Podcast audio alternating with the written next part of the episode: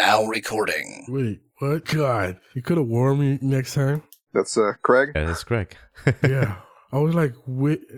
I heard that sound. I was like, wait, what the heck is happening? Somebody's hacking us or something? DDoS attack? We're in the Matrix. Is that part of the recording? yeah, this is recording. Yeah, this is basically No, no. Craig. Is that going to be in the recording? It will be, yeah, but I, I I can cut it off. You might as well keep it now. He reacted to it. All right. That's a nice intro. Yeah, exactly. Welcome Welcome. Welcome. Welcome. Welcome to Cybercast. All right, and we're back. This is Cybercast 099. We have one more to go before we hit the big 100, guys. Yeehaw. Woo! All right. We made it. I'm Clay, I'm Ty. I'm Tosh. And I'm Dick. and welcome to Cybercast. Uh, this week, um, we have a few topics that we would like to discuss. Let's start off with Samsung and their foldable phone, guys. I know, I know. In our uh, in our WhatsApp discussion, uh, Dick said that it's uh, it's he. You think it's exciting, Dick? Yeah, I think anything new is exciting. I mean, I remember a day when phones used to be like unique and you had like a lot of choices. Now you you have like an iPhone or flagship Android, Mm-hmm. which is usually Galaxy, Right. whatever number is hot. Right. and that's all you see now. It really has gotten to a point where I hardly see any other unique phone. So seeing something like this, I think it just reminds the phone industry that there's more to a phone than this brick we're holding, Yeah. this little slab we're holding in our hands. Right. Mhm. Hmm. What do you think? Uh, I know you know Ty. Ty this is your uh, your one of your favorite companies, Samsung. What do you think? Why is it one of my favorite companies? It's one of my favorite companies. Because I'm an Android user? Don't you like Samsung devices? Oh, who said that? You used to, at least. Yeah, I had the Nexus and the Note 3. Uh huh. I, right now, I'm using a OnePlus, so. hmm What were you saying about about the Samsung phone? Uh, yeah, I'm not a lover, but um, you didn't start with the fact that they released five phones. Well, the thing is that they, they- that's what they do. They do, they always release a whole bunch of phones, right? And the, one of the, the one of the five phones is not even coming out yet till what like a couple of months from now, right? Yeah, That that of the five what is it five Samsung five G Yes, or something? five G something. Yeah, I mean, it, it like Marques Brownlee said on his um on his uh, channel that he got to see the phone, but it wasn't on. He wasn't able to touch it, Mm. and it's like, why why are we even talking about it? yeah, so I'm not gonna mention it because why are we talking about it? yeah, but but in terms of like the folding phone, I I, I think it's a refreshing look on the future. You Yeah. know, is it a great product? No, but it is the first product. Why not? Yeah. It, it, it, it's bad. It got bad reviews. I, I haven't seen. No, no, no, no, no. It's not even really out yet. It's It not gonna come out till April, I think. It's just that Okay. it has been announced. Yeah, but it, that April is right. Right, right. Well, I'm saying, but no one's gonna know if it's bad till r- April. That's what I mean. Hmm. No, I'm a, but what I mean is like, is it like you know, the feeling you get with the newest iPhone or the newest Galaxy S10 is like, ooh, wow. it, uh, to me personally, not yet, but you know, it's very interesting. Uh, what they created, you know, and especially seeing the who released a video of it, the TCL, right? I, I don't know who who released any. I've Well, there was a different company that showed a folding phone of the, like basically the same concept. Was it wasn't it Like Hua- that Huawei? No, Oh, I don't okay. believe it was Huawei. It might have been, but I'm not too sure on that. Yeah. But that looked crazy. But this kind of looks elegant, you know. The thing is that like when it folds, it when it folds, I would like like yeah okay we need to we need to start somewhere, but like when it folds, it folds to like a brick, like a giant thing. It's not elegant. It's not like you know what I mean. Like that's that's kind of what I am. I again uh, yeah we we need to start big? somewhere. It, it well it looks kind of like a it looks like a taco when it's folded. You know. it, it looks kind of, like I saw it in the hand of the DJ. I don't know what his name is, the CEO. Mhm. And when I saw that, I thought that thing actually looks kind of small. Yeah, that's what I thought too. Like a phone in a case. Not in a case, it probably would look terrible. Well, can you put a case on it? You probably I- can't. I don't know, man. I don't know. Foldable probably case? I don't know. oh god.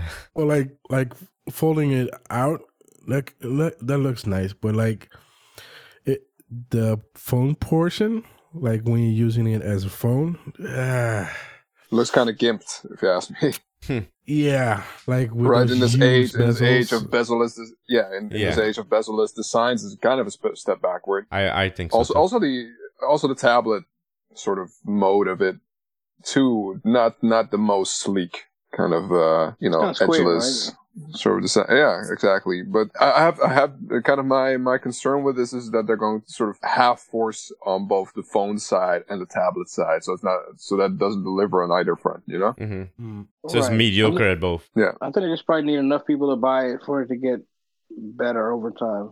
It's a lot of money though. But It's who's, like who's, gonna, who's gonna buy it though? For it's like fifteen hundred dollars, right? No, it's Yeah, nineteen hundred something. Oh, Oh, 1900 19. even worse. Yeah. No, but like for a- a first product, it's basically a proof of concept, right?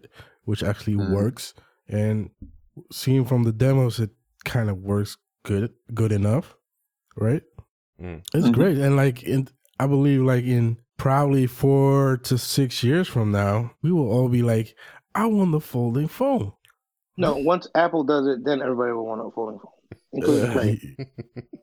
it depends if Apple will still be the leading uh company by then, but Yeah, you know what? It's hard to imagine Apple not, but um, yeah, I'm, I'm assuming somebody's gonna have to. eh, Only because Apple is gonna have to mess up for it to lose a spot. It's yeah, I. I get what you say because like Apple is so very dominant and it's making such great products. But look at Microsoft, how big they were and how far they've fallen and how Yeah. they kind of rose back. And look at A- Apple too, right?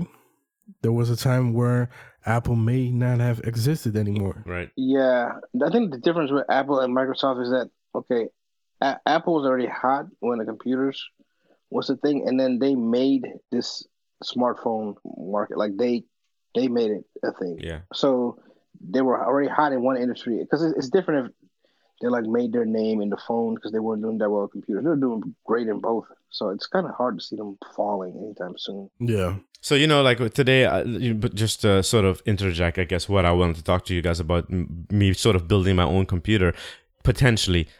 You know, like the way I felt when I went to the the Mac, you know, in 2002 or 2003, it's kind of like how I feel about the Mac now or Apple as a company, right? I mean, it- it's like part of me, eh, yeah, the company and the products I like, they're not exactly making everything that I feel I need, but the the thing that is not holding me are the users. I feel that that a lot of Apple users are kind of overly arrogant and overly apologetic for Apple. And it, and that is really turning me off. What do you guys think about that? Uh, I'm I'm not aware. Yeah, I'm not too bothered by other Apple user. Yeah. It wouldn't. It wouldn't have to ma- read that make any somewhere, right? difference from.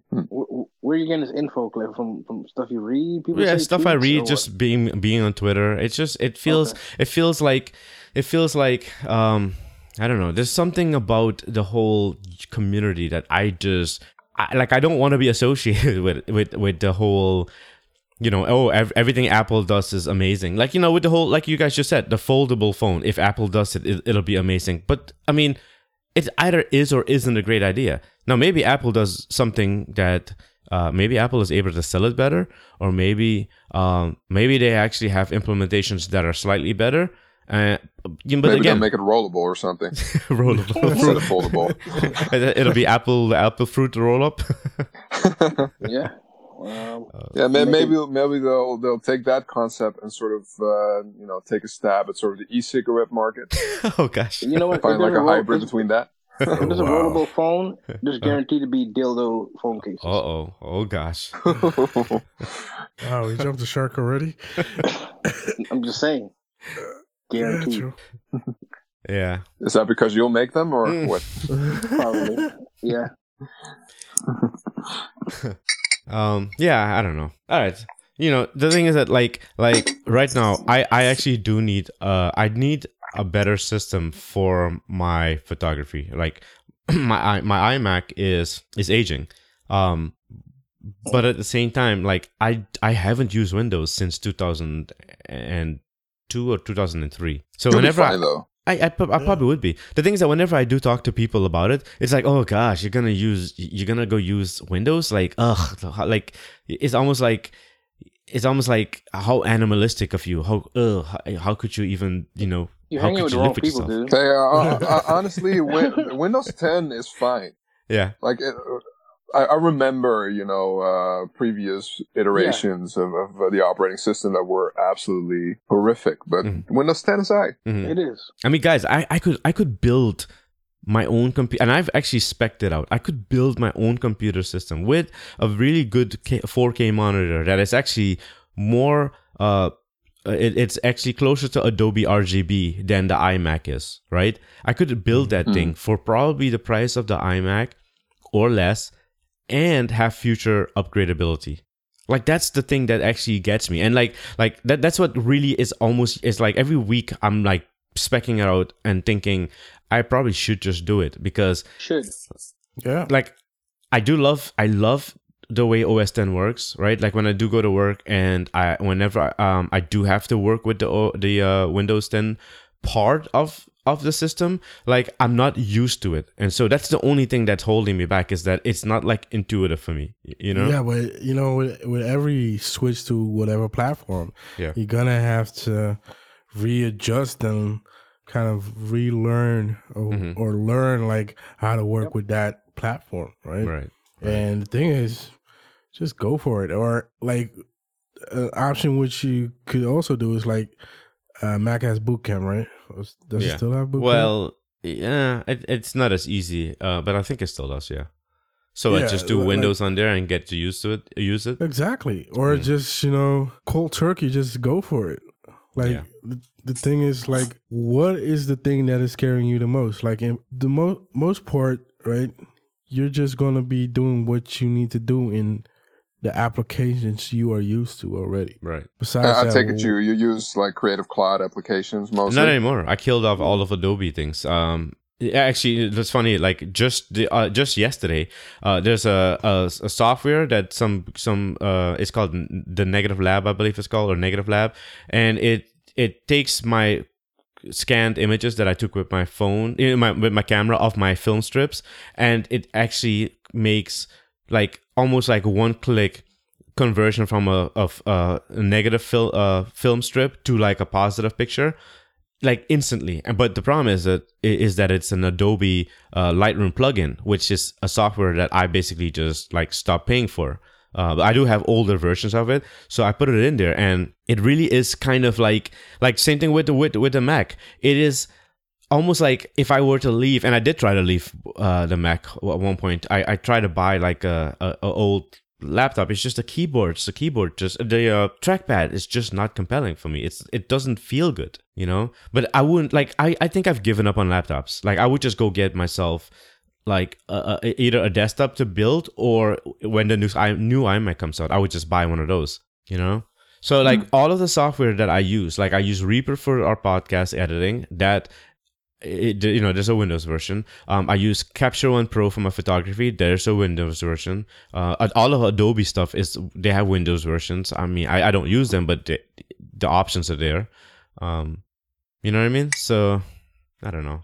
what what is keeping you in the Mac ecosystem? I, I, I just love the way that. OS 10. OS 10 to me is I lo- I love it. It's it, I can do I could do everything with this computer with my eyes closed. I know it like the like the back of my hand. You know, Like what? everything. Like what? Give me an example. I mean, po- po- recording for podcasting, uh, the e- everything I do on here, every single thing I do is on here. yeah, but every single about every single thing you can do on your iPhone as well, right? My I iPhone. about he's the fact he's used to it and he can do it. yeah, yeah. It's you know I, I get it. I mean, Mm-hmm. when when you do things and your computer's a tool, um, there is a hindrance in switching and having to learn a new tool because it's going to set you back productively for a while. So Mm-hmm. I, I don't take the decision lightly of switching, but um, I think you have a compelling reason to to try it out. I mean, you want to build a monster hmm and be able to upgrade it later on, then maybe that's incentive to learn how to use Windows. You know, the one thing that does bother me whenever I do watch people who have, let's say, a Windows machine and like they build their own Windows machine and they have an iMac, certain applications, I don't know what the uh, what OS 10 does, but certain applications actually are faster on like not not gaming wise. I, I I'm not a gamer, so I would be Windows already. But like certain applications are just faster on the Mac, even though like the the, spe- the spec item that they're using on the Windows machine is better. And so it's like what is what is happening here is OS 10 actually or or the architecture under you know OS 10 actually optimizing things better like are people who are creating these software uh, products actually making them more uh you know more efficient or more while, performance right? was that It's been that way for a while because the Macs have always been more underpowered than PCs, but they've still become the go-to tools for music and right editing. right Yeah, and I was I was at Uh, MacBooks in particular. They're they're incredibly tight, tightly Mm-hmm. built systems in terms of you know what components they choose, Mhm. how they optimize it. Uh, And it's not fast. so to yeah, it's break. probably something like it's it's probably that. Yeah, yeah. If I were to, if I were to see people just like sh- showing that, oh my gosh, this this uh, process is done. You know, like I- if I were to use Final Cut Pro, if that was my main tool, or if I were using um, the, uh, Final Cut, uh, or what's the other? What's their um? Why am I drawing a Premiere? blank? After? Yeah, pr- no, not uh, the Mac, the Mac, uh, Final Cut, and why am I drawing a blank on the other software? But no, Premiere is Adobe. Um, Oh, Apple software, yeah, Logic. logic. If i were using those two things uh, i would i would without a doubt just stay because the thing is that yeah you don't have an option of that on windows and they're just really a lot they're fast. They're faster than adobe's products even. Mm, they are I don't know about Logic, and I believe Logic is actually available on the PC. No, too. it's not. It's not. Not- Uh-uh. uh, I'm thinking about a different software, but Yeah. um, Pro Tools maybe. yeah pro tools Yeah. is, yeah. Pro Tools, that's the one. Um, yeah, of course. Like the thing about uh, Final Cut, for instance, is like it's made by Apple, and they make basically everything around the product you are using, right? So Right. they can like fine tune everything, so it, is actually faster. yeah And that that's the downside for Adobe, for instance, because they only make the software and they got to make it work for everybody, yeah on whichever system, right? yeah yeah And uh, yeah, so that, that Pro, like I I tried to use it like the other day. a macbook pro yeah. Uh, I really I just used it for like ten minutes, so. I was like, no, no, no, no! I'm not gonna use this ever again. It's so confusing. yeah but 10 minutes But is not I- enough Exactly. That, that that's the thing. What I wanted to say is like, Yeah. ten minutes, no, but like I really would need to have like at least a full day to like really get how it works, yeah because it's n- different from what Final Cut used to be in terms Mm. of that. Yeah, yeah, I definitely Final Cut did change, but from from what I understand, people thinks pe- people think it actually got better. It actually got more intuitive. It probably is easier for new people. Like you're a pro at these type of things, but it's probably easier for newer people to pick it up and, and get going in it. Yeah. Yeah. All right. Um. So, any final thoughts on the folding phone? We, we digress quick. That's what huh? we're talking about. I just wanted to put a button on that one. Well, my thoughts are uh, it's uh, very pricey. Um, Yeah. So I don't know how they plan to, to do this. I guess they're thinking, let's put it at this price because not a lot of people going to buy it, and hopefully that enough people buy it to make it worthwhile yeah. and make it better. I don't see myself getting it, but I am very. I, I like the fact that it's something new. I don't. I don't care what else can come out. I just like to see these ideas being thrown out and something will stick Mm. instead of just what we're being left with. Um, so yeah, Yeah. I think it's a good thing. Okay. Ty. Um, it's an interesting product, and I, I think the main reason they did it is more like, you know, if we can innovate. We can make a product. We can make an a, a telephone interesting. And Mhm. I think that is their take on like why they uh put this phone out. Mhm. And you know, if we are gonna continue with this uh form of a phone, you know, it needs a couple of years to grow really mature in the market. But Mhm. it's an interesting step. and uh, I like it. Okay, Tosh. Yeah, I'm I'm not opposed to the idea, and I, I can see where where it's sort of headed, but where it's at right now at the price point, hmm um, for you know almost two thousand dollars, you could get an iPad Pro and then some other flagship phone, right? yeah. yep, definitely. Um, so why not do that? But yeah, you know, if you're kind of of the mindset that it's, it should all be kind of a seamless experience, you know, switching from, you know, phone to i uh, like uh, tablets and maybe some kind of desktop like experience um, within the same device, then yeah, if, if they really make this um, sort of shine on all fronts, then it might be worth it. But if they don't, then yeah, it's it's kind of a cool gimmick, but not much more. Yeah. That's a good one. I would believe it has DeX on it too.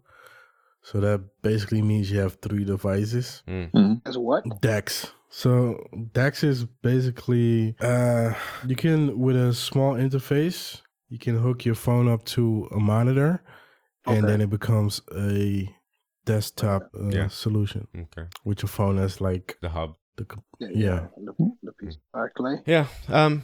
I don't know. We'll see. Uh. I, I don't know. I, I think I, I I'm slightly bothered by just having companies releasing everything that they can think of. Like I I, I don't know. We'll see. If it's uh What? Just say you're buying one, man. I, I wish at that price. I, I remember I need a new computer. You're I'd rather buy, buying one, man. I'd rather buy that He's first. not gonna buy one. Yeah, it, it's we'll see, we'll see. Uh, I, I'd like to see six years from now, uh, what what we do have. Um, all right, you know what? So this ca- have you guys looked at this uh Canon with their new release, uh, Canon RP full frame camera? Did you guys look into it? Uh, no, I did see I'm it. not, I'm not, I'm not in the habit of, of looking into Canon cameras Oh, Okay. or cameras in general. So no. Yeah.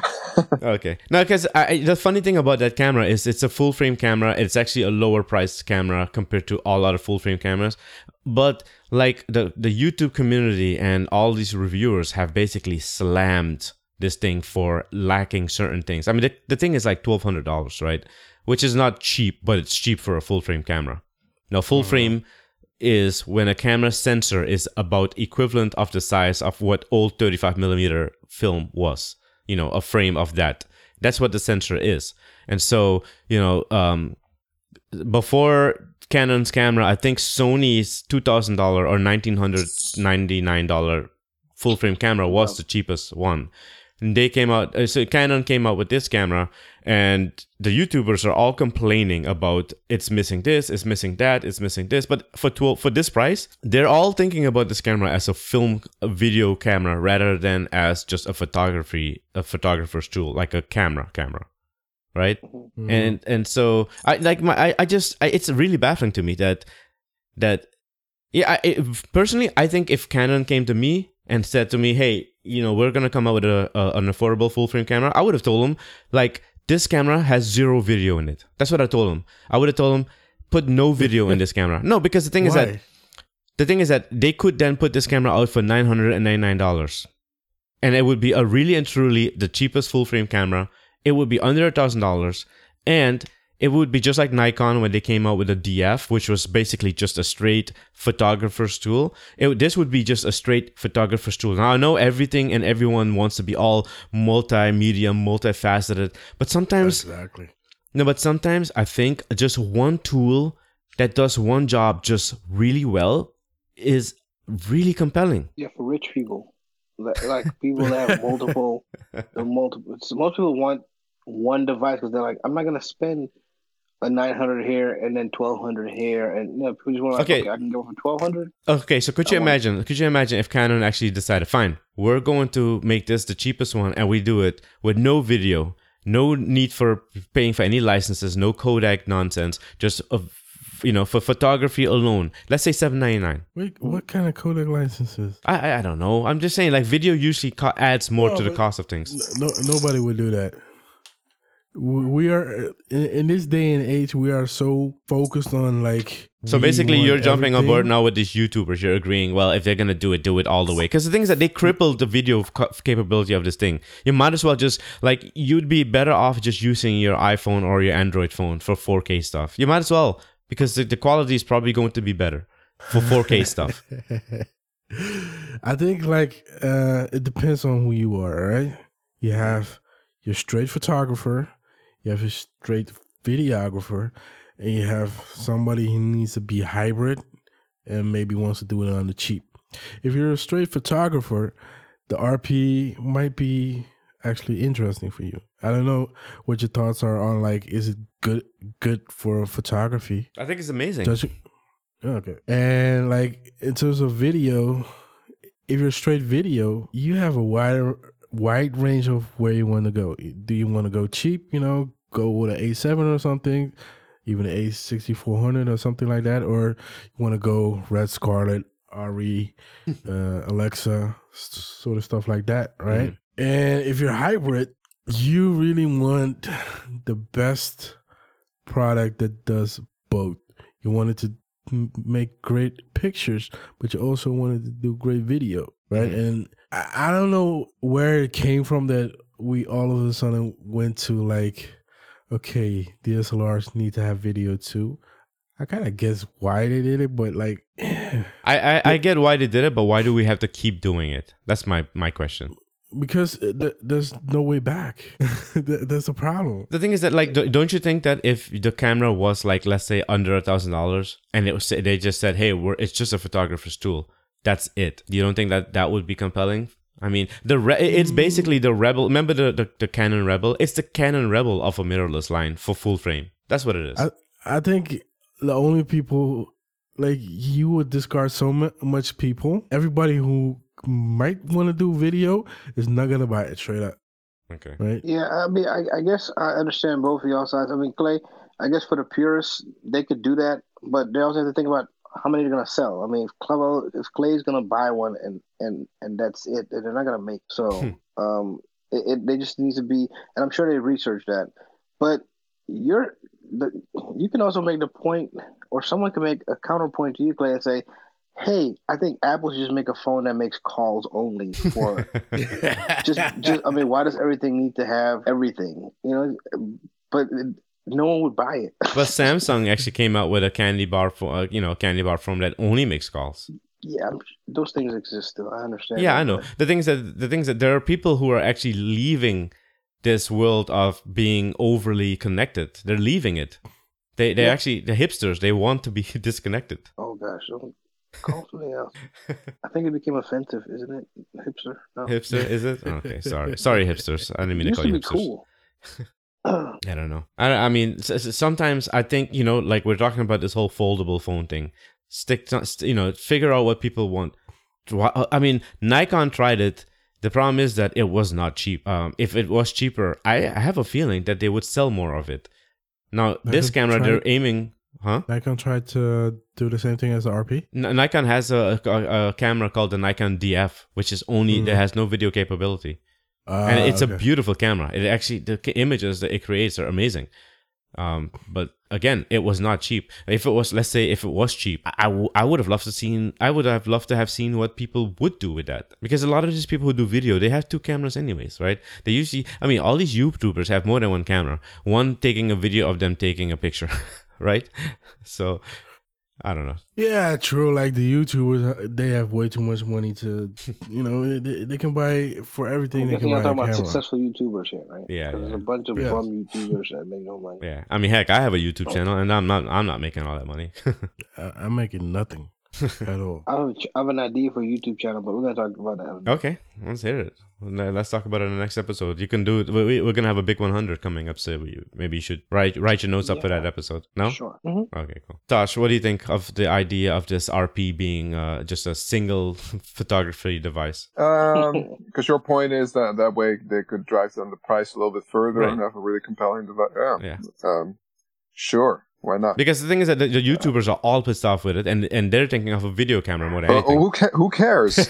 Right.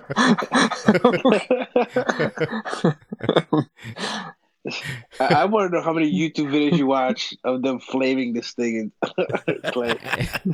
exactly. Like you were down a YouTube wormhole. Well, the, the thing is that I, I was I was excited by the camera, and so I was like, wow, you know, something at this price is amazing. And then I go to look Hold at the videos, and I'm like, wow, okay.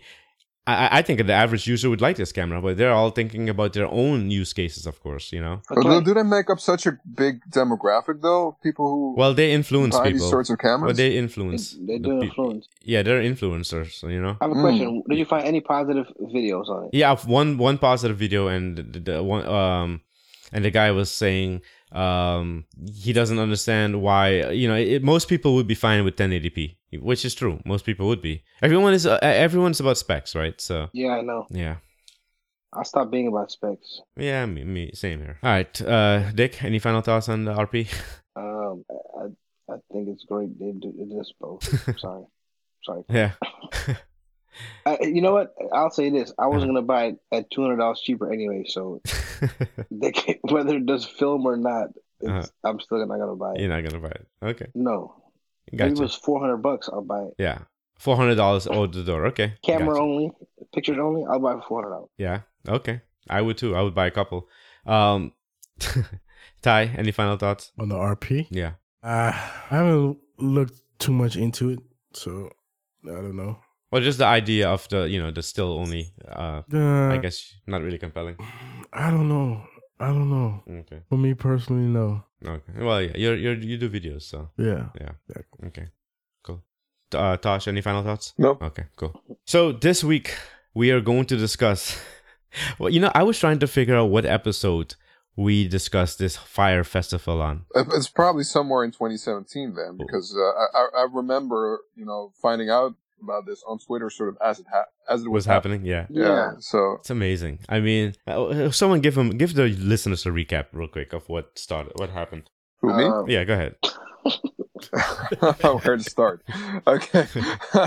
well, yeah. So Fyre Festival is uh, this uh, music festival that was uh, organized by uh, Billy McFarland together with his partner in uh, in crime, Ja Rule, to kind of promote this app that they were building. Right, the sort of uh, um, app that would allow people to book famous artists. It's actually you not a bad idea. Like, yeah, it's not a bad idea. And I think actually the, the, the, the company, the sort of the core company was, was kind of on the way to something big, but it's kind of the festival that put an end to all of it, I, I believe.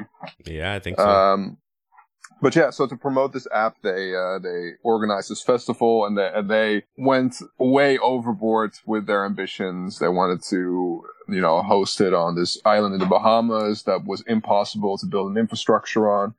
Um, they they completely over marketed and uh, sort of uh, you know misled their um, their their audience into you know thinking it was this was going to be this super luxurious um, experience where they really couldn't deliver, and this this Billy McFarland character, for some odd reason, was able to, you know, um, come up with millions and millions of dollars in funding from left and right. I don't know from where and how. Um, and yeah, so sort of um, use one uh, sort of uh, ca- capital injection to uh, do something else uh, that was completely, you know, uh, sort of not feasible. Um, sort of blow the money on that, and then sort of, you know, sort of a shell game that, uh, in the end, sort of collapsed onto itself. And uh, yeah, you know, the the people who bought tickets, you know, at outrageous prices to this festival, they very the quickly price? discovered Do you remember? I don't know. Could, okay. Probably anywhere from you know uh, several thousands to maybe tens of thousands. yeah, I think it started. At, I think it started at five hundred and then up to like some several crazy thousands. yeah, because you could you could get a package where you get this private villa on on the island Yeah. Mhm. where Yeah. they, they, they they they they sold all of that before they even know if they had access to any you know pr- prime housing. Uh, or, or they even had to move islands at the last minute. They did, yeah,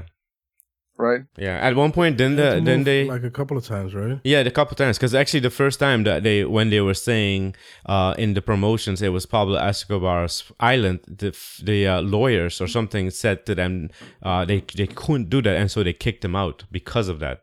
Yeah. yeah, Yeah. Uh, and even uh, he, I I think to investors, he bluffed this Billy McFarland that that he did actually own the the island. right, right. hmm Unbelievable. Okay, so yeah, I, I once the first uh, you know group of of of um, of audience or, or t- you know ticket buyers uh, arrived on, on on these this island, and you know nothing was ready. They had a big storm the, the night before, so everything was soaking wet. Uh, they didn't have enough tents erected for you know the amount of people that, that was going to be there. So it was this complete Lord of Fly situation that uh, yeah got completely out of hand. I, I think you know, after the first wave of people that landed on the island, the rest had to be sort of held at the airport, weren't allowed to enter the country, It's crazy. uh, and had to, uh, yeah, had to fly back or uh, stay. They, they, I believe they actually stayed for, a had to stay for a long time at the airport before they were able to, uh, to catch a plane back to Miami, where they came from. So, um, yeah, all in all, was was a huge disaster, yeah, Yeah. and they made a movie about it. two two movies. But Yeah, there's one yeah. on Hulu, right? yeah, Hulu. There is. I Which saw I saw them both, wanna- by the way. I saw another one. I think there's another one that exists. I, I, cause I don't remember having Hulu ever. But Oh, there's something else on it. It might be on YouTube. This is probably over a year ago. yeah, but this guy, this guy is something else. I mean, he he he really thought he was going to. You know, he started with that that uh, what is it, Mysterio card? What, what was it called? Magnises. Mag- Magnises? Magnises, Yeah. yeah, Magnises card, which is Well, the thing is, basically I think he's a bright guy. I think uh, this is the deal with this whole situation. He obviously he's ambitious. He he he has ideas, and for the most part, can execute some of them. So he he thought maybe he could just do anything, Hmm. but the attitude he had when putting this together, which is like keep moving forward, keep moving forward, we're gonna get it done. That's the kind of mentality you need to have to be successful. Except for we only hear about those people that actually have Make that a- attitude and make it, yeah. and the ones that that fail, which I'm sure there's a lot of them, you don't hear that much about. But the thing is But that gotta, you- But, but, but, but, but for but with him, it was a little bit more than you know this go get him attitude. It's also uh, like a very problematic character. character. yeah, yeah, I, I mean, yeah, uh, he he was, and I'm sure a, a lot. I mean, a lot of successful people are are problematic. Not all, but a lot of them are. I mean, the- they- the- but he, they, hmm? Yeah, but getting funny based on a lie is not a way to go. yeah, I know. Um, And in terms of like the concept, you know, like beginning of the documentary, I was like, okay, it, it's a great idea. You know, you get all these top of the line models, get great marketing behind it, great video, great. But Yeah. man, when I heard it was like six weeks to deadline, I was like, yeah. no. But you, you, you- when you know what it is, when you're a first time organizer for such a thing, you don't, you don't, you, you, you test the water first, right? Mhm. Right, to try something stateside first, Yeah, not, no. not, not a huge Yeah. venue. Uh, Uh, yeah, that's true. Like Key West, you know. or like get somebody who knows the business. well, the, but the, the basically, the guy who was uh responsible for like organizing, he didn't have any experience in it, right? right. the, the guy who did the booking and stuff. Uh, even G- the guy yeah, who did the booking, but there was a different guy who was like, uh, Yeah, Grant. uh was it Grant? Yeah, so you're saying you're saying that you don't think it was Grant who was the who was the promoter? Oh, who's then he put Grant in charge of a lot of things? Uh, there was one guy who did the booking, right? The, like uh, he booked Major Lazer, not that guy. Oh, oh, guy. okay, okay. But the, Well, the, like- the, the problem I have uh, with with um with Billy is that there were people who told him that things couldn't be done in a certain time frame, and basically he just says, Mhm. "Hey, you know, pass your credentials on to this next person they're taking over." You know what I'm saying? Like, so Yeah. there were many times where people were like, "Wait, you're gonna do this in six months? That's impossible. Uh, It, it a year's even not enough time." And it's like, "Well, hey, I'm letting you go now." You know, so he was delusional. Yeah, but like it wasn't even six months, right? It was six weeks. No, no, but I'm just saying from the time that it was at six months, people were saying that, like, looking at what they're working with, like, they're saying this is impossible. You're not going to be able to pull this off. Yeah, Yeah. the- for the for instance, the the pilot, the flight simulator guy. Right. He uh, he he very Oh my God. kind of catched on to yeah, this is not feasible at all. Yeah, that's He was like, crazy. oh, yeah. yeah. But I guess that they just shrugged it off as uh, yeah, this he just had a bad attitude. No, that- he's probably like your your negativity is not needed. yeah, exactly. exactly. Check yourself at You the know, one of those, one of those. I'm, I'm thinking positive. It's gonna happen. And now he's in prison. Jeez. Yeah, go figure. I think his first misstep, if we're back to Fyre, is having Ja Rule. Like, Well, what what what did Ja Rule do though? Like, His name, I that's think it. it was. Yeah, just attach yeah, his name. But... It's a terrible name to have, though. You know, like that shows you you're not on the level of where you need to be if Ja Rule is your your connection. well, you know? Ja Rule's the only sucker who said yes, probably. Ja Rule proved to be a super lame in this. Yeah, and Ja Rule is actually Ja Rule at, at one point said that the idea was his, and now he's being sued, and he's like, well, "No, I got I got taken too," and it's like, dude, like seriously, now all of a sudden you in a bail now when when just not too long ago it was also your idea. You were. You know, you know, if this was going to be one of these moonshots that actually landed, he would be so on top of this. Like, yeah, you know, I came up with this fifty percent or maybe seventy five percent, planning a whatever. Part two. He's planning a music festival. Ja Rule. By yeah, yeah, with someone else though, right? Yeah, but still, it's I like, would hope why so. would you? why would you? Uh, I, I guess he's learned something. I, I don't know. I, I But just who, think who- that- at this point though, who would want to work with him? I wouldn't. Right. Exactly. That's that's what I'm thinking. Uh, But on the bright side, Andy has uh the suck dick for water guy. Uh, he has he has gotten like the most attention, and because of that, he did you hear about the GoFundmes he started to pay some of the people back? Like yeah, uh, they got over two hundred yeah, it's right? been it's been pretty successful. Like the lady uh, who The Bahamian? was in charge of all the catering and Yeah. stuff, right? She, uh, yeah, I felt So sad that- when that- she that- said she some- gave him fifty grand of her It's own money. crazy. yeah. That's yeah. crazy. and that, that's the real tragedy of it all. Like, okay, Yes. those those festival goers they had a pretty bad experience, fine, but uh, all of this was done uh, sort of over the backs of of these uh, Bahamian workers. Mhm. Uh, Slave labor, really. Think Yeah. about it. Mhm. They they work for no pay. yeah. I understand you're paying for something and you don't get what you paid for. At least you had the money, but you get Yeah. you don't work for no pay. That's crappy. and and you know that that pipe dream was was sold to them too. Like for Yeah. five years in uh, in a row, we'll have this great festival here, and it's going to bring a lot of revenue to you know uh, to the Bahamas. And yeah, they were cheated out of that as well. Mhm. hmm But the thing I can't comprehend is like even like 24 hours before they were still not done. And like why aren't you saying like, yeah, you know what? Sorry. We effed up. Get your money back and whatever. Don't come. But no, they loaded up. uh, They got a, they got their own plane. Well, that was, was probably again Billy just not wanting to give up. But like at one point, you gotta be realistic though.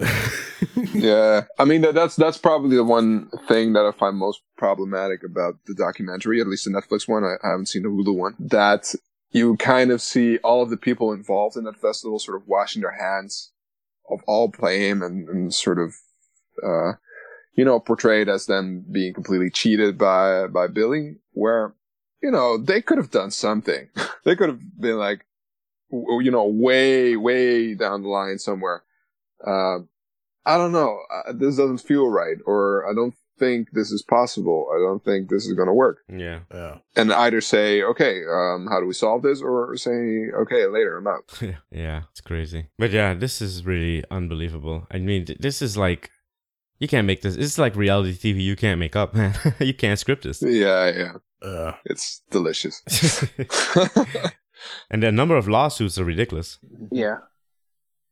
I'm surprised not ev- not all four thousand plus people are suing. I, I'd be, I mean, really, they they and, and of course all all of the the lawsuits that do that are won. There's no money to be had. I mean, all the money is gone. Yeah. You sunk it yeah, all. in. it- uh, yeah. You t- it's kind of. Was there any money to begin with? You know, Yeah, it's crazy. if if it's just one one sort of um, investment being used to pay for this other investment being paid being used to pay for this other investment, it's like there's no real value behind this. You know. Mm-hmm. Yeah. Unbelievable. Ah, all right. Well, we are almost there. So, any uh, any final thoughts that we wanna ha- wanna express on this uh this this event? I mean, I'm pretty sure we're gonna. I, he's he's banned. Uh, Billy is banned from doing any of this ever again. But he has, according to the Hulu documentary, he was behind some other uh, sort of scams that were happening. oh, yeah. Right? I mean, he he hasn't given up. Right.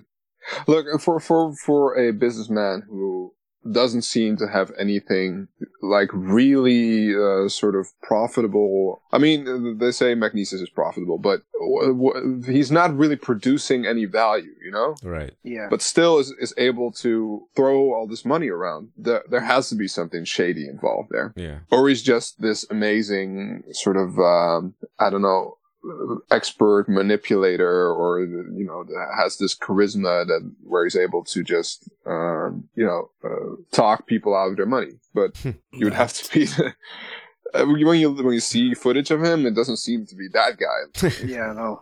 Yeah, just to put it in Dutch, I kan lullen als brugman. yeah ex- exactly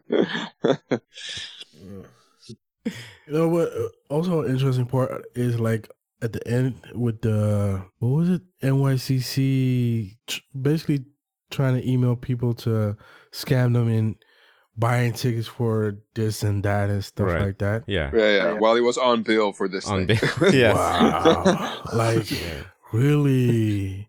How can you do that, man? Like, nah. Yeah, I don't think he has any s- scruples. Right. Uh, you know, he's not a an up and up guy. Um, he's he's a huckster, Yeah. A shyster, and uh, I'm glad he got the attention. You know, by getting this documentary made. So So the the Hulu Hulu documentary actually paid him, and then the Netflix documentary I found out Oh. actually actually paid uh paid the uh the the company that did their social media stuff or their I guess their so say, marketing what, stuff. say, the, say the company's name clay what was the name of the company? FuckJerry Oh, that oh oh yes yes yes I forgot. Yes, that was his company. Yes yes. Well, they're the ones who Ah, got yeah. paid. right that, that that that's also a little bit i don't know Yeah questionable yeah exactly. because they're, they're they're actually the ones that that kind of sold this whole thing uh, right Yeah exactly. so Yeah. for them to say yeah we didn't know we whatever but But pay us pay us for this documentary, please. exactly yeah, I don't know. This whole thing. I mean, it's, wow. Okay, any of y'all have Hulu? I Do do. you have Hulu in Holland? Uh, I don't believe so. nah, i think you can only get it through vpn or something Oh. Uh, just a quick point I want to make is I hope that that the DC Universe streaming service fails. I don't know if y'all get. they're starting a streaming service They already did. Which, What? what is it called? Like DC Universe. Or Oh, something. I had no y'all, idea. y'all don't know where it is. No. no Really? You No. never saw the, the trailer for the Teen Titans where uh, Robin's like, "Fuck Batman." No. No. no i haven't seen it Maybe we have to discuss this some other time. but the DC Universe has a streaming service. My point is that I need it to fail because, or else we're gonna run into a world where there's too many streaming services. There, it's happening though. kind of, I know. I mean, look at it- it- Netflix. it- Netflix just lost all of the Daredevil and all of those shows because of Mar- uh, uh, uh, what's it called? Disney doing their streaming service. It- It's happening. That's why I thought it was because of ratings. Uh, no, the, the Daredevil was doing the good. ratings the ratings weren't weren't bad so Yeah. i don't think so, So they're all gonna go to, or they're all gonna go to Marvel instead. Well, all those things are, uh, you know, those things were, uh, I guess, done through Fox, I believe, or whoever had a deal with Marvel before Disney came in. I think it was fox yeah It was Fox, yeah, right? but my, yeah. I'm asking, are they gonna be taking those? I don't know, to- but the thing is that I, ho- I hope so though they're good properties They are good properties. The pr- the thing is that I have a feeling that if a Disney property is on Netflix, even if they're not going to do it on their own thing, it's like, well, we could eventually, if, according to them probably, we could eventually c- create something Daredevil later.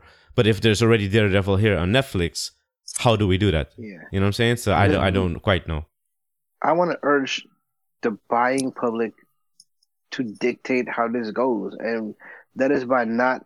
So let's say, because you know DC's having their own, and they may be, I guess, taking their DC shows on there. But if we, if that fails, and if uh, you know, Marvel, well, I guess Disney will not fail though. But if we if we let these other offshoots fail, then they have to rethink and then consolidate again and go back to the way things used to be. But I think people are just gonna get nickel and dimed out of a ten bucks here per month and ten bucks there per month till they're paying just as much as cable. Yeah. yeah. You know, And and DC is owned by Warner Brothers, right?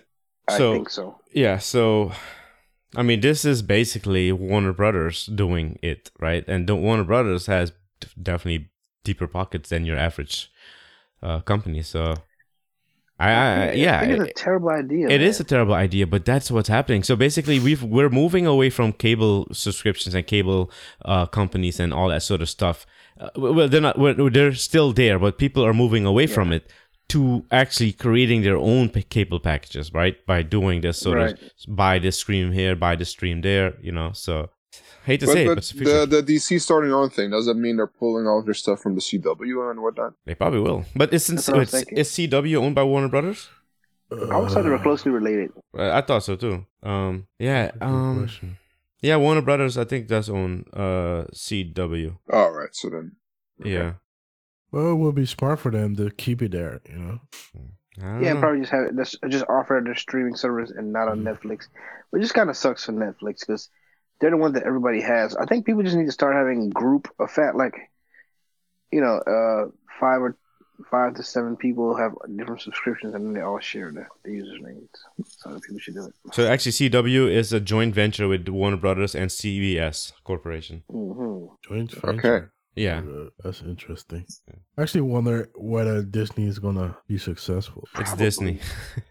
Yeah, They print money. But like the thing is, I hope not. I hope it fails. I don't care who loses their job. I'm just saying.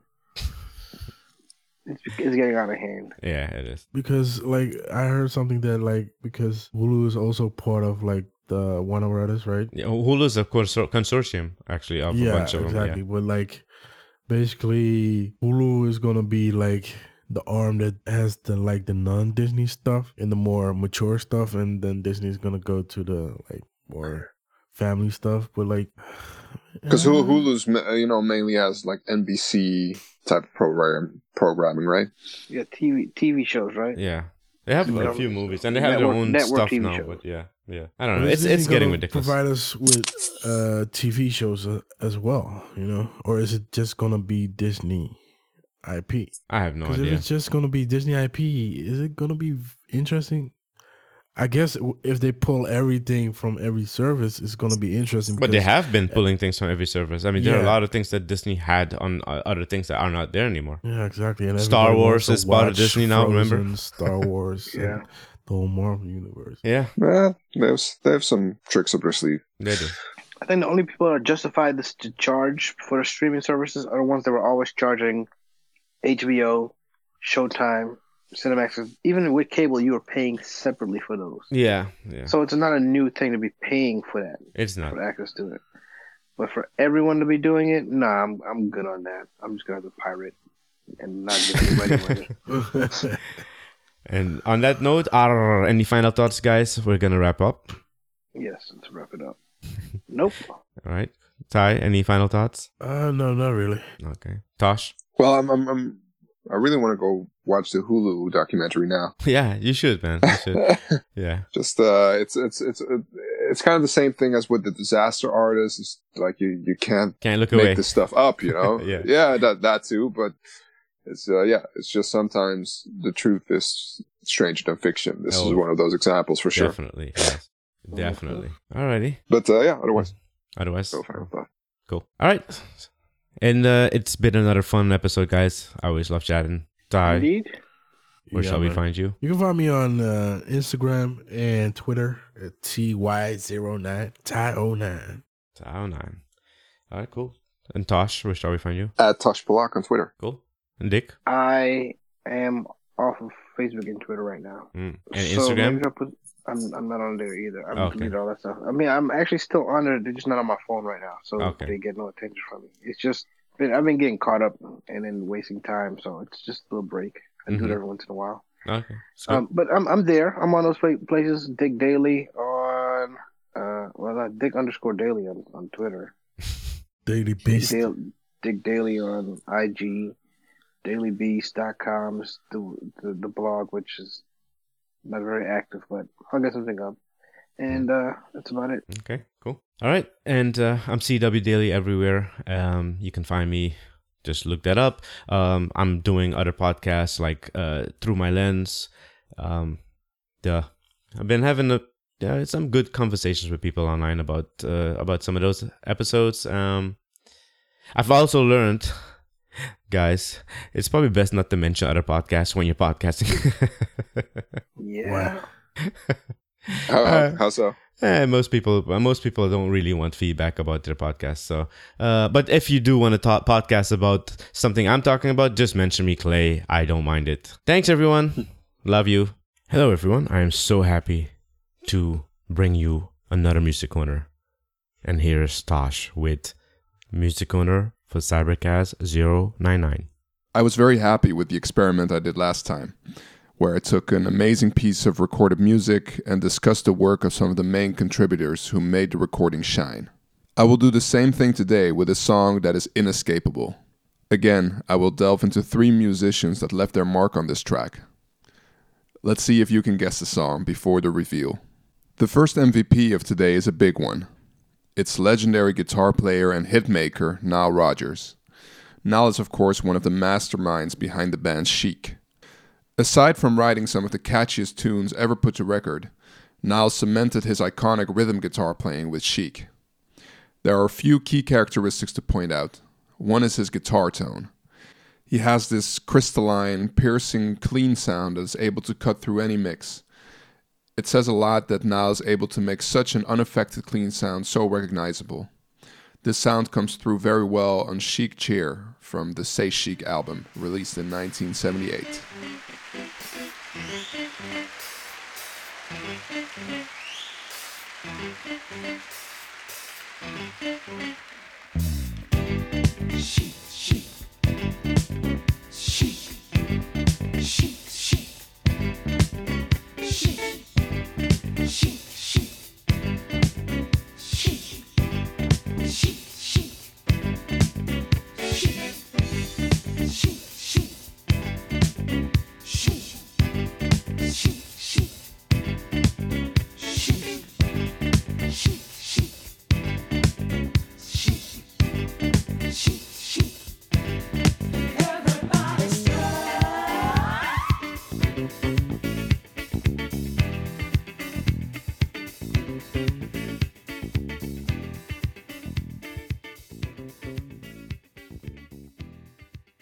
In most genres, this would be considered a very thin guitar sound, but it works so well when Nile plays.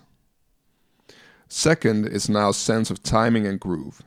He has a relentless 16th note strum that he's able to sustain throughout a song whilst dictating the pattern with his left hand by alternating between muting the strings and fretting chords.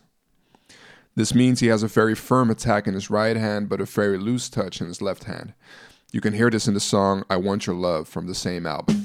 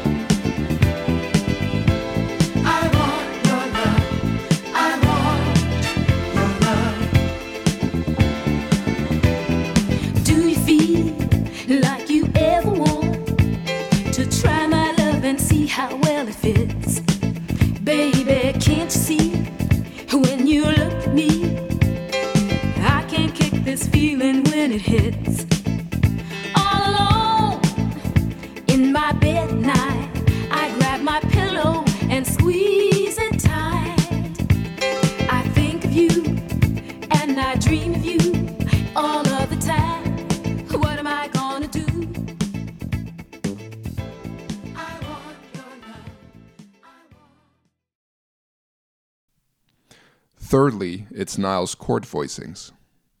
When I say voicing, I mean the notes that you add to a particular chord, and in Nile's case, the ones that you leave out. Nile tends to play chord progressions that are one step jazzier than your average disco or funk progression. So instead of regular triads, he will add a seventh or an eleventh. But at the same time, he will strip the chord down by having only the bottom strings ring out. This is key to how Nile sits in the mix. I believe he has great respect for bass players. The late Bernard Edwards, who was the bass player in Chic, was his musical partner for a long time. I think part of the reason why Nile leaves out the lower notes in his chords is to leave space for the basses to come through. You can hear this great marriage between guitar and bass, as well as Niles' jazzy chord voicings on Everybody Dance from Chic's self titled debut in 1977.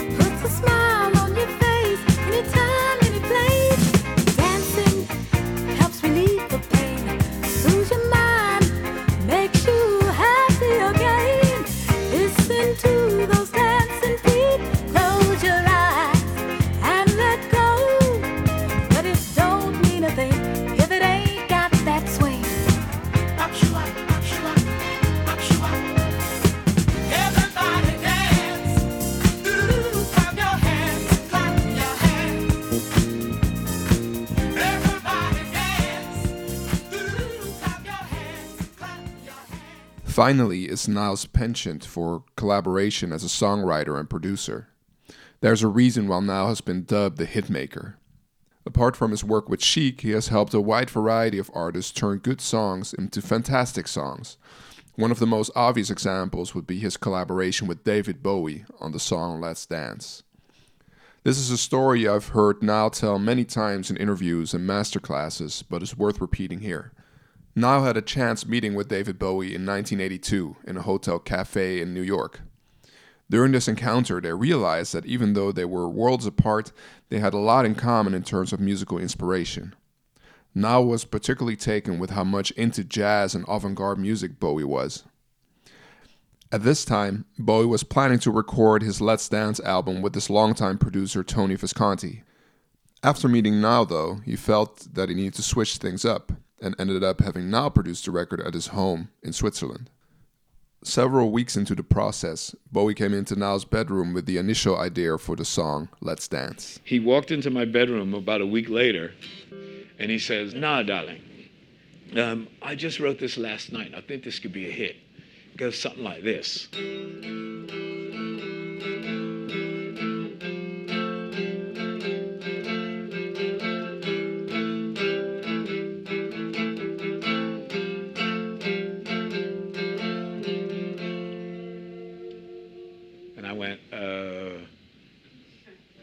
That's weird because we had just walked around for two weeks and we had listened to all this really cool music. Everything we listened to was cutting edge and incredible. And to me, this sounded like a folk song. Not a bad one, but like just, you know, like, nah, nah, nah. and he was singing, Let's dance, dun, dun, dun, dun, dun, dun. So I immediately um, thought that he was pulling a trick on me. I thought he was trying to see if I was just some like sycophantish wacky dude who wanted a paycheck or something. So I said to him in a moment of, I don't know what it was. Maybe it was a moment of brilliance or maybe I was trying to keep my job. I, I don't know what it was, but I just said, Hey, David, can I do an arrangement? And he went, Sure. I was like, Whoa, awesome. So uh, I wrote out some charts and we hired some local jazz guys. And, um, and, and instead of going, I changed my guitar part to what sounded sort of cool, but it still sounded a little a little folky because on the guitar, on those frets you get harmonics. So all I did was move it from just up a half step to, and all of a sudden I was like, oh shit. like all of a sudden it went from being live to sort of dead was like going, man, this is cool. And then, oh, what I hadn't told you was that David and I had had countless conversations about jazz and about jazz artists and all the jazz people that he liked. So I knew that I could get away with, instead of going, I inver- inverted the whole thing up an octave. I went, and then I put in a B flat minor 13 chord, which I knew he would love because he likes jazz. he, would, he would just think that was cool. So I went.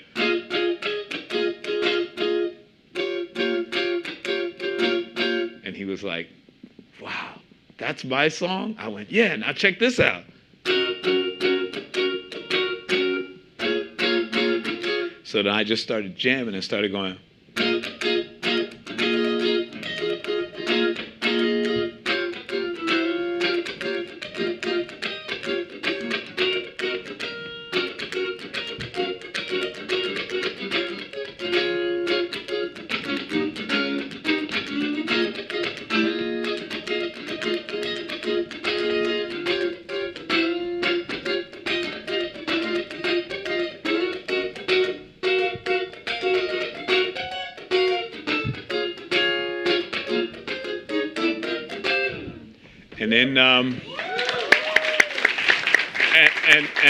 After after I said, well, I think these should be the chord changes. Let's make this the progression. He said, oh, I love it. And I said, cool. We ran to the studio. I had all the charts written out.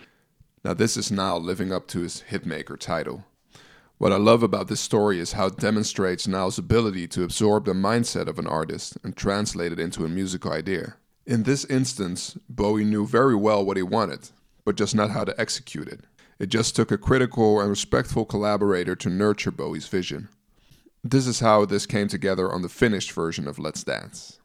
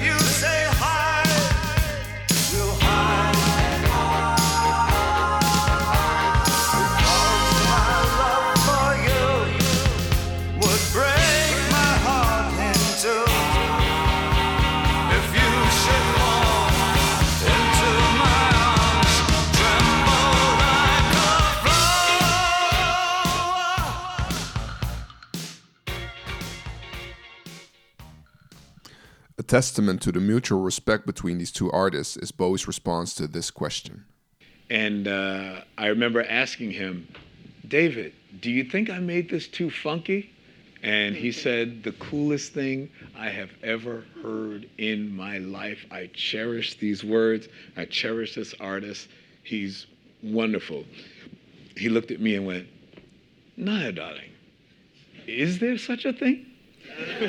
This story is significant for today's feature track as well. On this one, Nile is able to insert something unmistakably Nile, but in a way that serves the artist's vision. This brings us to the bass. I always gravitate toward bass when considering MVPs because that's kind of what they are by definition. They sit very low in the audible spectrum, are not expected to do anything flashy, but they do so much to provide the harmonic and rhythmic foundation of a song. The bassist on today's song is Nathan East. Before researching this episode, I was not too aware of Nathan East's uh, musical legacy, but more so his signature Yamaha bass guitar. Diving into his discography, of course, made me realize I actually know a lot of his work. It's almost impossible to select something to play here, as East has played bass on records for over 40 years and is still at it. He is estimated to have played on more than 2,000 recordings, making him one of the most recorded bass players in the world. What plays a big part in Nathan East's success as a bass player, uh, I would say, is his versatility. He has traversed many artists uh, of many genres, from jazz to R&B to rock. I think this versatility really shines through on the song Easy Lover by Philip Bailey from Earth, Wind, Fire, which uh, also features Phil Collins. This song beautifully bridges the gap between rock, soul, and funk. Here East is really holding it down on the bass by providing some nice support to the super punchy guitar riffs and smoothing out the transitions between them. On the pre chorus, you will hear him switch to a tight eighth note groove while the rest of the band builds up to the chorus. It's an extremely humble and thoughtful approach to a bass part. Let's have a listen.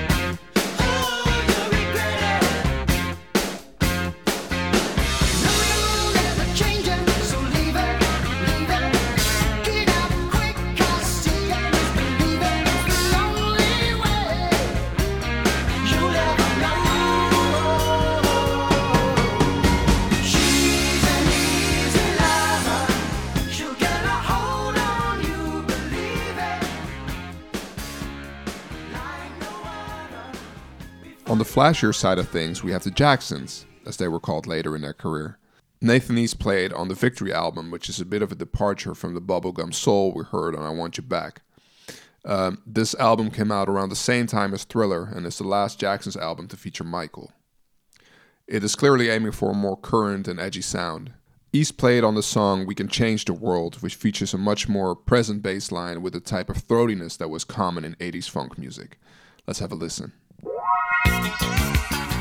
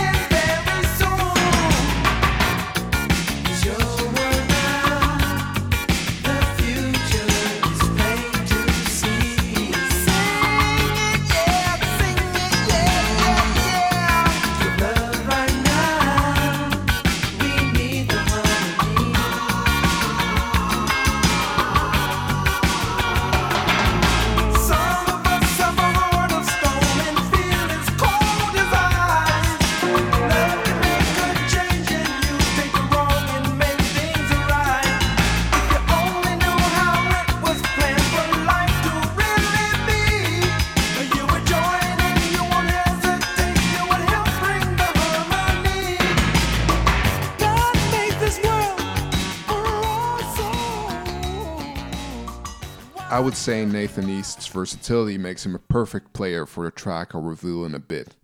This song, and particularly the album that it's on, attempts to incorporate elements from a wide range of styles and eras. Our last MVP is none other than Pharrell Williams.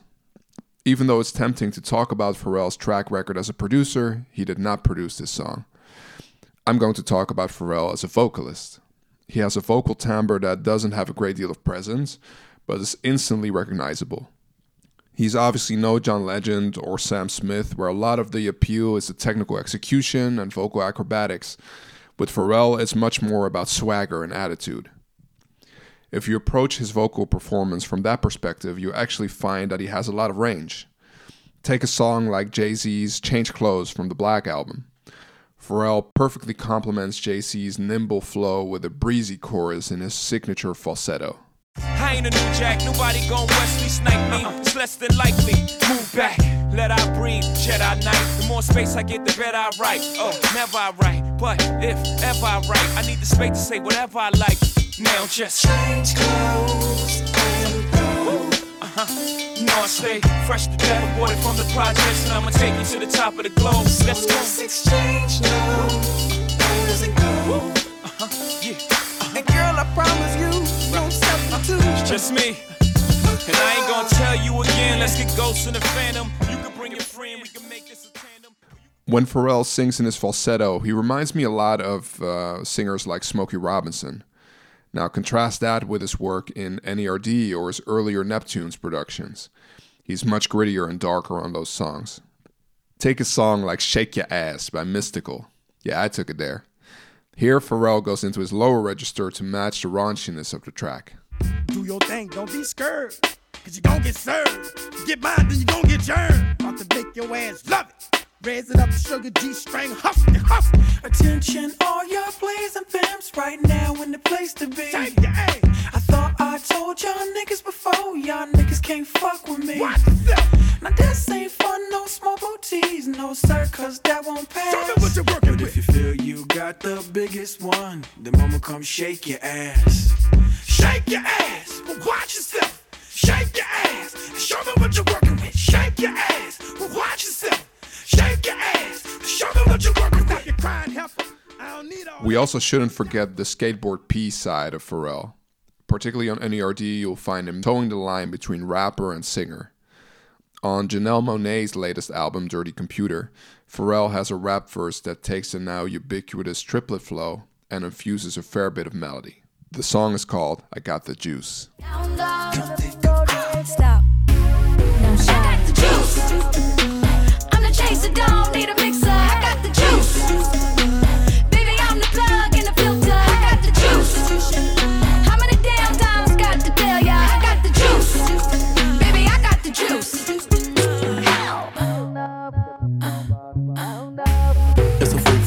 in it. Yeah.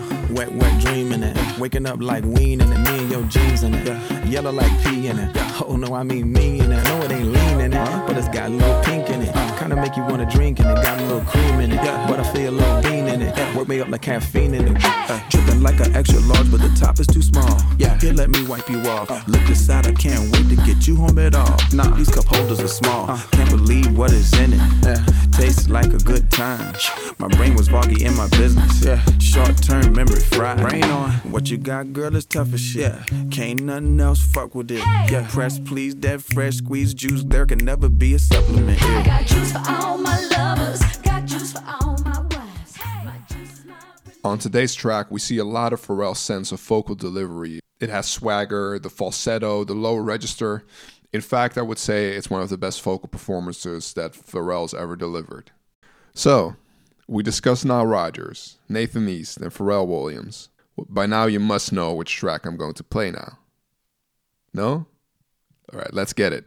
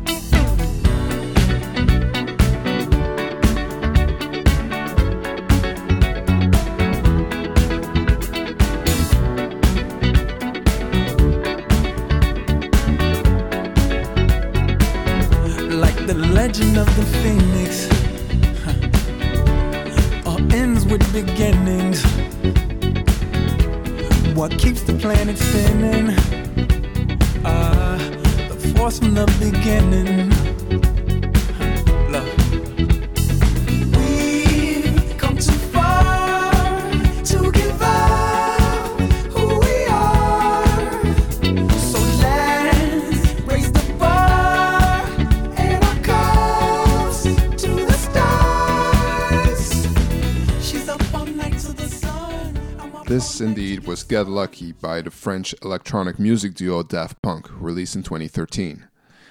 Where to begin with this one? Before we dive into this track, we should look at the vision for the whole Random Access Memories album. It's clear that Daft Punk were trying to capture a certain aesthetic and sonic quality from the 70s and 80s, but make it sound like something futuristic. This sounds quite similar to what David Bowie wanted for Let's Dance. With that in mind, it makes perfect sense that Daft Punk sought out Nile Rodgers. For Get Lucky, it's safe to say that Nile was instrumental in setting the direction for it. When he was presented with the demo for Get Lucky, he made sure it was stripped all the way down to the drums before fleshing out the guitar part. Daft Punk were in fact trying to pay homage to Chic with this record and were looking for Nile to recreate some of that Chic magic in the studio. And what he delivered is exactly that. Here's Nile again.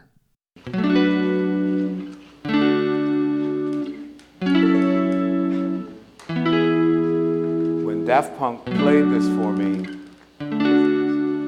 they asked me something magical. When I told them that we were recording in the studio that I did my very first Chic single in, Electric Lady, they said to me, Damn, man, how did you guys make Chic records? And this was the perfect song for me to demonstrate to them how we did it. We take the basic harmony I come up with a part.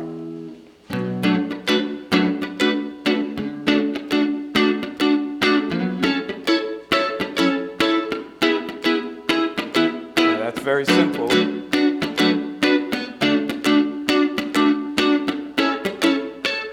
But that's not what I play on the record. I play something more like.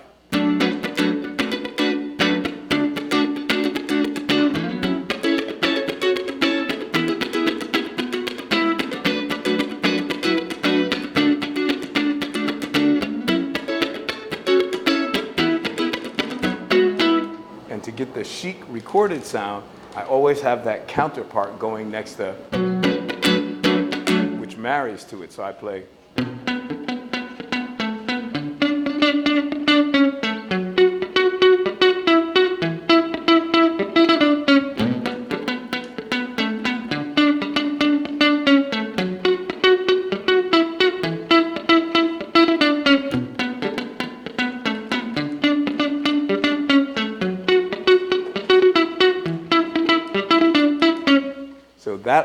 Me to groove and jam and, and feel free and play free. It also allows me to accompany the other guy. It's like having two guitar players in the band that know what each other is doing. So the end result comes out is get lucky. And when I have to play it on stage, what I do is I do a hybrid of both parts. So I'll play.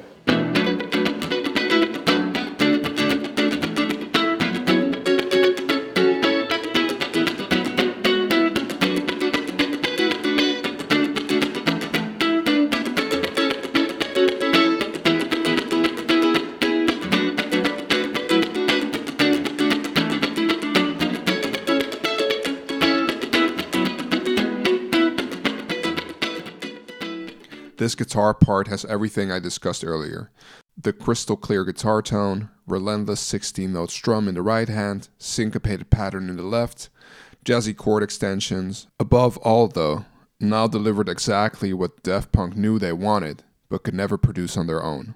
With the guitar part as the new center point of the demo, Daft Punk brought in Nathan East to play bass on it. When he heard it, he instantly understood that he needed to embody chic bassist Bernard Edwards to match the funk coming off the track. That's where a seasoned and versatile player like East can really lift up a track. Because truly channeling Bernard Edwards would be an impossible assignment for most. Here is East playing through some of his bass part.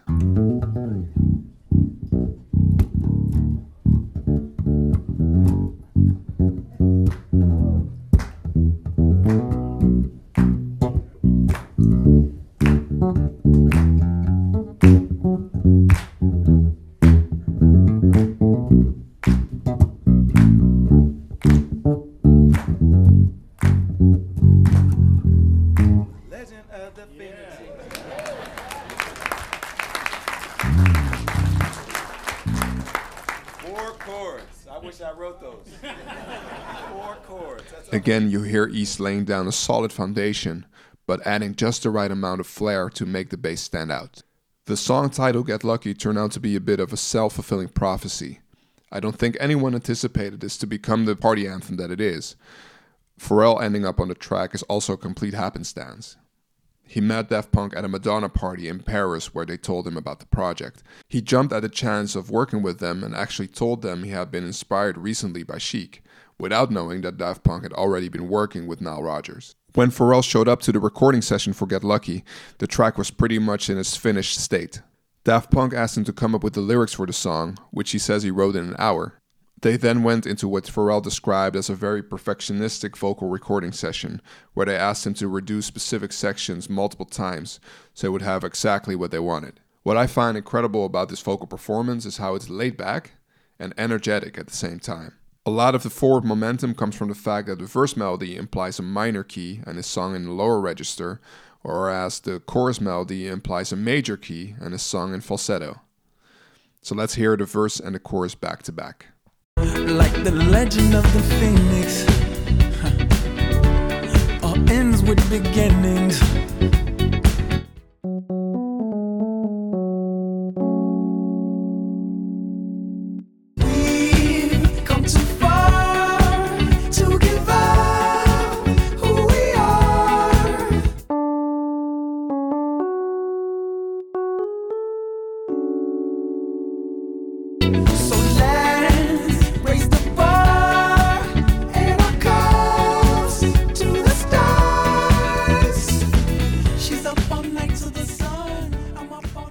Lucky showcases the different aspects of Pharrell's voice beautifully. His amazing sense of delivery, his swagger, the sultriness he has in his lower register, and the breeziness he has in his falsetto. I also believe that the song was instrumental in engineering Pharrell's career as a solo performer. The main reason why I wanted to highlight this track is because it perfectly demonstrates how music is never made in a vacuum. Even though this record was produced over the course of 18 months, it really has been in the making for half a century.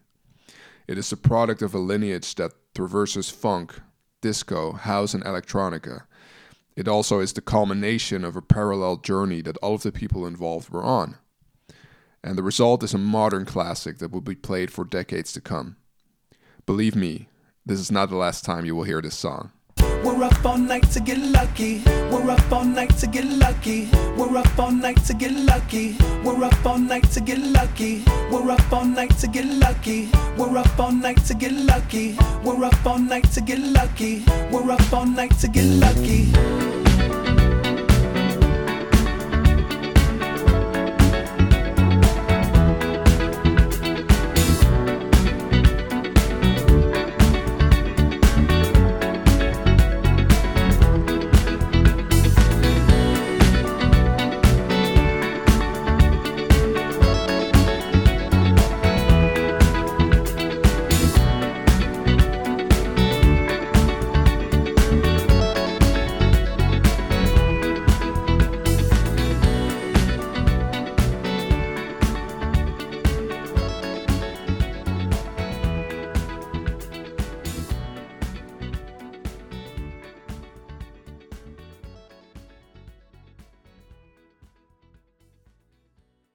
My goodness. Tosh knocks these out of the park. Really, really enjoyed this music corner. Thank you so much, Tosh, for doing this. Thank you for sharing your love of music with us. Really enjoy these. Ciao. Ciao. Peace. Bye. Holla. Return to your regular scheduled programming. It's murder. And Dick jumped off with that. Holla, Did holla. yeah, he said, Everybody "Is murder." get Clean Holla, holla. Oh, Dick, he's back. He's back. uh, Dick, that was perfect. That was perfect timing. It's murder. Doo-doo. I, I, I thought we were all, all jumping off. I don't know if y'all were. still there. I'm I'm gonna stop Craig now. All right, gentlemen. Uh, he All says right. nothing when he leaves. No, I, you know, I was kind of hoping for uh, you guys suck. Ciao. Oh, come about uh, that guy, the robot. yeah, Craig.